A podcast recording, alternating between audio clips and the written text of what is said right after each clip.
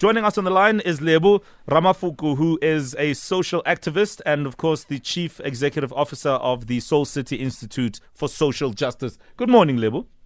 Hi, good morning.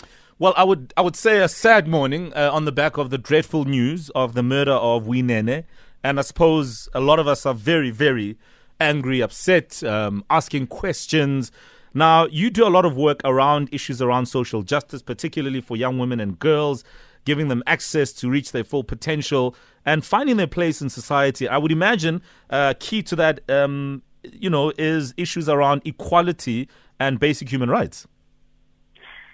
Yes, it is. But even more simply, it's about safety. Mm. Women cannot achieve their full potential if they can't walk in the streets freely, if they cannot get public transport mm. without fear of being abducted and raped without going into a post office and being killed.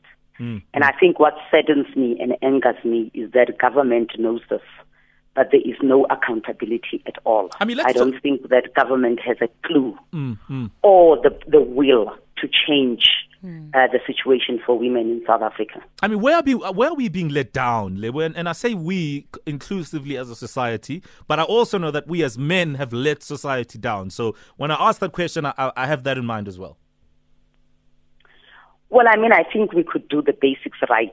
This guy had a criminal record, just if you look at one case, because Winene is an example of so many other women we see mm. on social media going missing uh, on, you know, on, on, on a daily basis. Mm. Uh, firstly, it's just doing the basics right and holding people to account.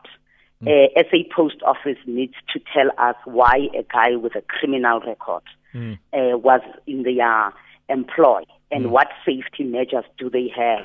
Because I think all of us as employers um, cannot basically take it for granted mm. that these people who abuse women are, as some people are suggesting on social media, animals. They are not animals. They are not even foreigners. They are South African men in this country. Mm. So you need accountability. The second thing is that you need a police and criminal justice system that actually works.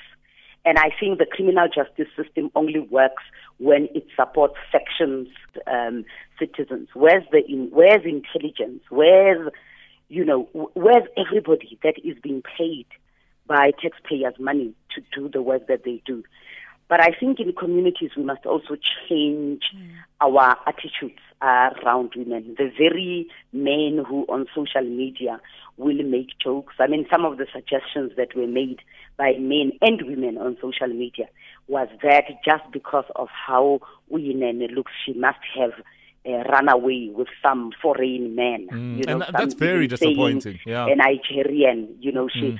These mm. girls are with blessers. So we victim blame women.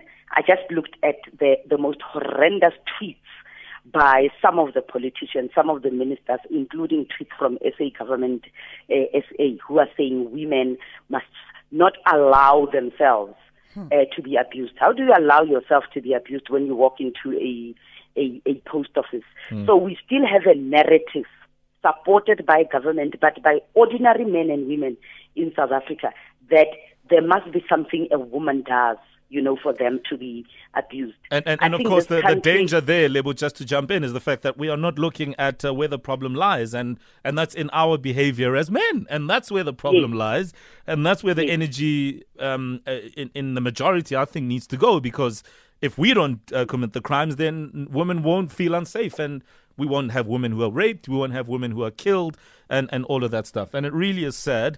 Uh, we'll pause it there for now, Lebo, but I can assure you that we'll have this conversation a lot more going forward. We appreciate your time, Lebo Ramafoko, who is a social activist and, of course, the chief executive officer of Soul City Institute for Justice. They do wonderful work. You can check them out and see exactly what they're up to. It is uh, 6:45. Time for traffic.